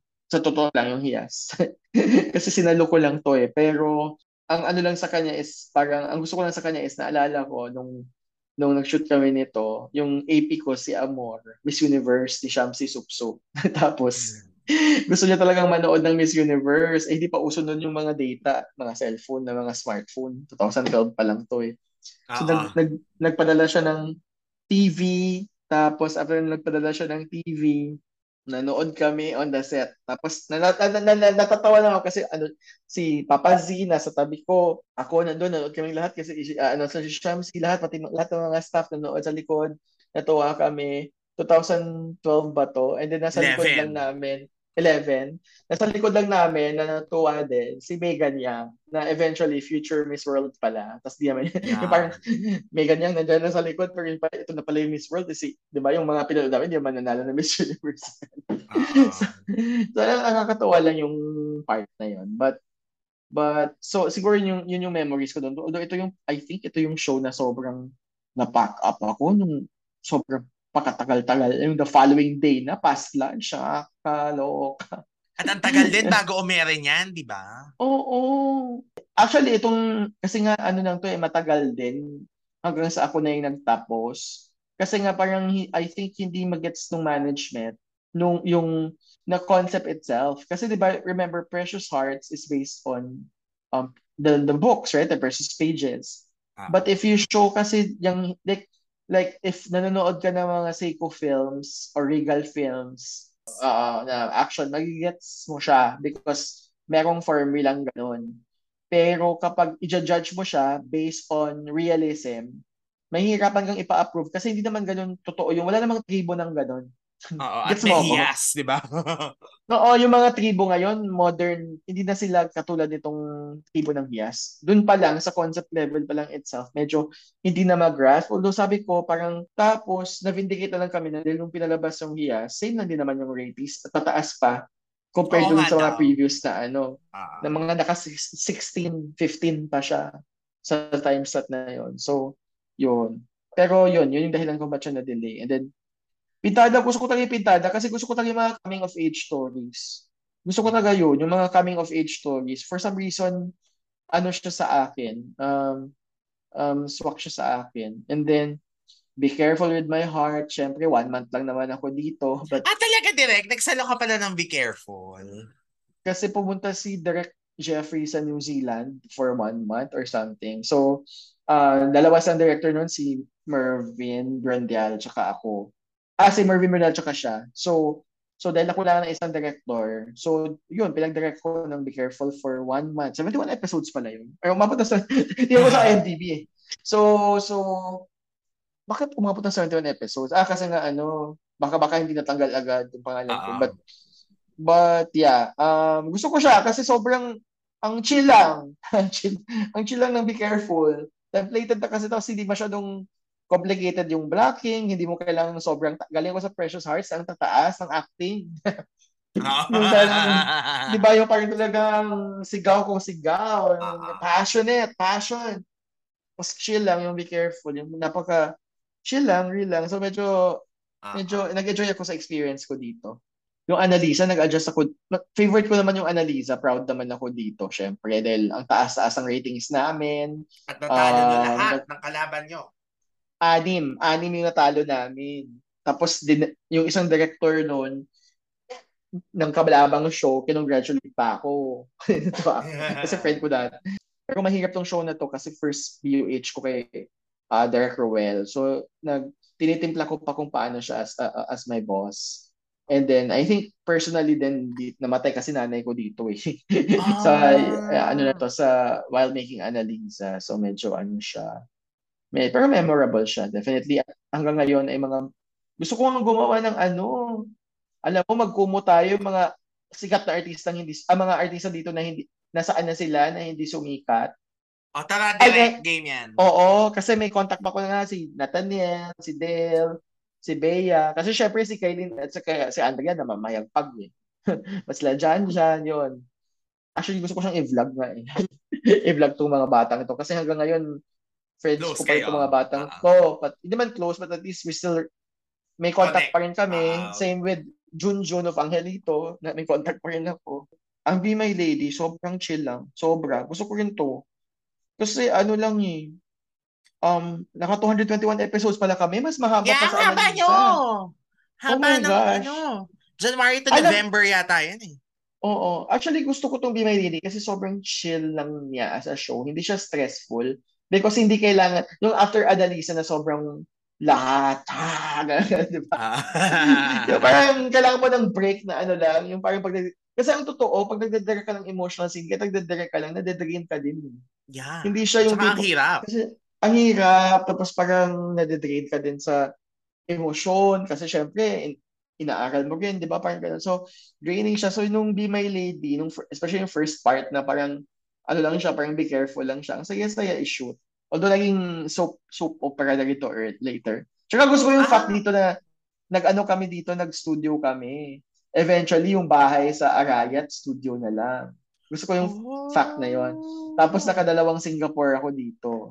Singapore at umiere ulit yan ngayon, di ba? Oo. At ang totoo lang, sa lahat ng shows ko, Jimps, tatlo la, tatlong shows, sa lahat ng, ng work ko, may tatlo akong shows na hanggang ngayon, nakakatanggap pa rin ako ng messages from fans uh, asking for a missing episode sa web. Or asking about certain actors because they come from another country. Kung anong pangalan, social media. Hanggang ngayon, nag, nakakatanggap pa rin ako ng gano'n na ibang country. Hindi ko alam kung meron palang Zaire sa Africa. Gets so yun. Hindi ko alam. Ume-ere pala yung mga shows ko doon. Gets so yun. So, tatlo yun. So, yung first is really the original Pangako Sa'yo. Like, mga coming out of nowhere, biglang nas- nasa-search yung pangalan ko. Tapos may mga tanong about may mga tanong about a certain character na character ni say Alfred Vargas or Luis Alante na kahit ako nakalimutan ko na kung anong nangyari na gano'n yung or na yung pangalan pero vi- napaka-vivid nila, nagtatanong sila uh-uh. sa backstory or so whatever na hindi ko masagot. Tapos bigla ko i-message yung writer ko, ano nga pa nangyari kay Chuchu? Hindi na rin alam. So yun. Uh-uh. So yun yung Pangako Sa'yo. Ang pangalawa, ang lakas niya online, nasya-shock ako. Hanggang ngayon, pag tinignan mo yung Facebook ko, pwede kong i-screenshot sa'yo. Humihingi ng mga episodes, yung mga otaw, at hindi ko alam kung saan sila galing. Angelito. Yeah. Grabe. Meron na yan sa YouTube ba? The book one, ah? Feel, feeling ko dahil sa YouTube. Kaya nagkaroon ng, ng renewed interest. Kasi nung inano yung YouTube, biglang ang daming nagre-request sa akin ng nasaan yung bagong yugto. And then for a while, ah. I think inano yung ba- And then for a while, inano yung bagong yugto. Ang ang sinesearch sa akin na sana pag narinig to ng I Want T F C, yung episode twenty-one. Hindi ko alam kung ano yung episode twenty-one. Hinihingi sa akin, saan po ba yung episode twenty-one ng bagong yugto? Gets mo yun hanggang ngayon sa Facebook ko. Promise. And then itong third nga ay itong ano, itong Be My Lady, mga taga Nigeria, tinatanong kung nasaan pa si Pina at si, si Daniel Matsunaga. Mga African countries. Uh, yan, yung tatlong yan talaga hanggang ngayon. Hanggang, pero nasya-shock ako talaga. So parang feeling ko lang talaga kung... Pero I think natulungan din itong tatlong to kasi nga na, naipalabas sila sa iba't ibang bansa. Ah. Feeling ko naman yung iba kung nabigyan lang din ng opportunity kasi syempre pinipili lang din ng A B S kung ano yung mga nire-renew nila. Yung Araw-Gabi special nun sa akin kasi syempre yun yung nagpanalo sa akin na first best director. Yes, correct. Oo nga, direct ka pala nakalimutan ko yung into sa'yo. O diba, icon Oo. talaga. Oo. Oo. At first, Asian Academy Creative Awards yun. So, nasa history book na. Wow. History book as the first national winner for best direction. So, yun lang naman yun. Although, ang ano ko sa Araw-Gabi is gusto ko siya sa start. Nainis ako na naging ginawa na siyang teleserye. Ah, kasi gusto ko, kasi mas gusto ko lang siya nung off, parang Fifty Shades of Grey pa siya na uh-huh. element. Tapos, na, na ano ako kasi after that, nanood ako ng What's Wrong with Secretary Kim. Ganun-ganun din yung What's Wrong with Secretary Kim. May dark past din si Secretary, si yung boss niya, si, si Park Soo-joon. Tapos ganun-ganun din yung character ni Barbie dun sa si Secretary Kim. Ano, ni, nung ano, kaya kung nauna kami, gets mo yun, kaya nga napatanong ko sa sarili ko, binigis mo ba ito sa Secretary Kim? Hindi direct sa Precious Hearts yan. Uh, uh, parang pareho nung napanood ko. Ganun ang kwento nga nung ano eh, El Paraiso, di ba? Mm-mm, mm-mm, mm-mm. Grabe direct, ang laki ng library and ang dami mo nagawa na, alam mo yun, talagang tumatak and nag-rate, especially of course, Angelito na hanggang ngayon nga. Gets ko na kung ba't hinahanap yung episode twenty-one. Kasi hanggang episode ano twenty lang ang in-upload. Hindi tinuloy. Ah. Kaya pala, every... Alam mo, nag, ano na nga ako eh, naggawa na akong this page. Kasi nga, eto nga ngayon, oh, ang dami pa rin. But anyway, hindi ko na sinisagot. Sinso na lang. Di ba, pag, pag hindi mo naman friend, hindi mo naman makikita. Oo, hindi mo naman makikita. Oo, yun na lang. Kasi always... Yun. Ah, Be My Lady din hanggang ngayon. Kasi ano ako, admin din ako ng mga Facebook pages. Ah. Nung ano, Sa mga shows. Nakikita ko yung mga mga shows. Ito kasi, hello po, Miss Erich. Hi, I am big, your, mga Virginia Gienga. Alam mo, hindi Tagalog ito. Ah, gets. Tapos pag tinignan mo yung mga profile, mga black, so alam mo hindi sila dito. Mga mm-hmm. ano. Kasi, yun, tapos itong Angelito, mga Pilipino. Ang Angelito yung mga Pilipino. Kasi feeling ko nga, dahil nga sa YouTube na yan. Uh-huh. Kaya nakikita nila yung ano. Oh. So direct, to wrap, to wrap everything up, no? Ang dami pa nating hindi na pag-usapan. My gosh, kulang na kulang ang one hour and plus plus nah. sa iyo. Ilang hours ba tong podcast mo? Two Usually hours? one hour or more. Ah, okay. Ah, so mag-edit ka. Ah, anyway, hmm. ayun. To wrap this up, direct, and you know, you have shared your very beautiful journey with us. Uh-uh. Parang, how would you describe or sum up na lang yung lahat ng ano? Pinagdaanan mo, and siguro you as a director and as a creative person in on T V and film? Oh my gosh, how would I sum up? Well, alam, parang ano kasi, yung parang, yun na nga eh, yung parang, kung Drag Race Philippines ako, ako si Brigading, wala akong brand. Wala akong brand. Kasi parang I, I did a lot. Like parang, I did a lot of genre. Like, uh, I did Um, sexy dramas, I did child uh, soap operas na uh, mga pang childhood, I did rom-coms, I did youth-oriented shows. Wala kang brand, but but siguro, oh my God, ang hirap naman i-sum up. So ang is kung so, so kung i-sum up ko yung career ko, is basically parang yung career ko, naging tracking ko. We go back to Forrest Gump. na um, na you know, whatever opportunity is given to you, um don't judge it, it's offered to you, just do your best and make sure that you create a good show. And sobrang laking kong natutunan yan sa Vincent Cat and James actually sa film na yon, because I was when, when that was offered to me, oh my gosh, tech serye, di nga lang novel, tech serye lang. It's just a it's just a viral meme, right, of text, and yet it was critically acclaimed and um naging box office hit pa at bonus pa ako.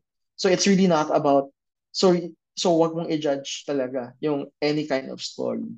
Just make sure you do your best in in in, in telling that story. So, yes. Yun, ganun ako hanggang ngayon. Like for example, ngayon, naging next project ko is uh, youth-oriented. Pero, sana nga magtagumpay itong next project ko kasi youth-oriented siya, pero meron din siyang spl- parang dash of parang mala Precious Hearts kasi ano rin siya, may, may sexy... Super coming uh, of age. Yes, parang gano'n. So, yun. I was supposed to ask nga na kung ano pa yung mga dream mo, pero at least naman, ah, parang on your... Dream ano, ko? Meron ka ng iska na mapagbabalik. Hindi, ang dream ko talaga, oh. yung, first ko, yung first kong dream is really to make a mainstream Visayan language movie. Nag-glossy, na hindi sasabing art film. Yung parang matuturn off yung mga tao kasi parang, ay, hindi naman to, ay, yung parang masyadong indie or masyadong art film. Gusto ko lang gumawa ng main, sobrang mainstream rom-com na Bisaya. Kasi ang dami nating artista na Bisaya. May Kim Chu, Melai, Erich, yung parang Beauty, yung parang Gerald Anderson, yung May May. So yun yung parang ang dami na na yung first language nila Bisaya. And before din naman na mamayagpag yung Visayan cinema. So, gusto kong gumawa ng isang Visayan film na ng isang Visayan film na mainstream. And then secondly, gusto kong gumawa ng documentary. documentary. Kasi mahilig ako sa mga documentaries. And then, um, yun lang. Yun lang. Sa T V, T V show naman, syempre gusto ko na, natutuwa ako na we are already parang we can already show our materials to um, streaming platforms uh, worldwide. Um, so I'm I'm really just hoping na yung mga past um sh- past ano ko projects ko mapalabas din globally or worldwide. Kasi kahit na ganun yung mga projects na hindi naman siya pang awards or pang critically favorites. Alam kong may audience pa rin sila. Kasi universal naman yung stories about love, and syempre malalaman mo rin yung kultura natin kahit pa paano. Uh-huh. Thank you so much, Direk, sa sobrang pag-share sa amin ng iyong naging journey. Ako ngayon, ang tagal na tayo, natin magkakilala, tagal ko nang sinusundan ang iyong career, pero ngayon ko lang nalaman yung kabuuan talaga ng kwento. At yung mismo pinagdaanan mo, especially with P H R, na hindi talaga madaling gawing show, di ba? Na, oh. Grabe. And, sana nga, revive! Yeah. Gusto ko siyang i-revive kasi parang feeling ko sayang, nasayangan ako sa brand. Parang feeling ko pwede siyang gawing, parang iayusin na siya na parang for, for O T P release na kasi syempre may limitations yung free T V eh. Kahit na sexy yung mga pinanggagawa namin, hindi pa rin naman talaga yun yung, oh, yung sex. Hindi nga lahat pinlove scene yan eh. Oo, oo, oo. Eh ngayon na with streaming platform na mas, feeling ko mas, um, tapos, maano na mas mas maging open na yung mga tao, mas mga characters na hindi necessarily two-dimensional, yung parang mas mas mas well-rounded, mas parang feeling ko pwede pa siya sa O T P platform na hindi siya ma- hindi malilimitahan sa mga ano sa mga daring edgy um scenes. Yun. Pero uh, thank you, Derek. And of course, thank you thank for you. saying yes to our anniversary. And Derek, last promo. Baka meron kang parting words plus anything that you want to promote. Okay, guys. So, thank you again, J M P, for having me on your show. And sana yung mga viewers mo, um, um, they're going to also support my, my, my current shows that's being aired on O T P platforms. Siyempre, uh, streaming pa rin yun sa Netflix yung The Entitled, may movie with Alex Gonzaga and J C De Vera. And then, um, but right now on I Want T F C, Hoy Love You Season three is airing. All episodes have already been dropped. Ano, sa Season three na yon since September thirtieth. Yun. Pero thank you so much, Derek. Super thank, thank you, you for saying yes. At inabala ko ang oras mo. And and syempre sa lahat ng ating listeners sa mga ka-rewind natin, thank you so much for being part pa rin of our anniversary season, and tuloy-tuloy na ating pakikinig every Saturday dito ng sa Rewind at Throwback Podcast. Have a happy Saturday night and enjoy your wine night with your friends and loved ones dito every Saturday. So bye guys!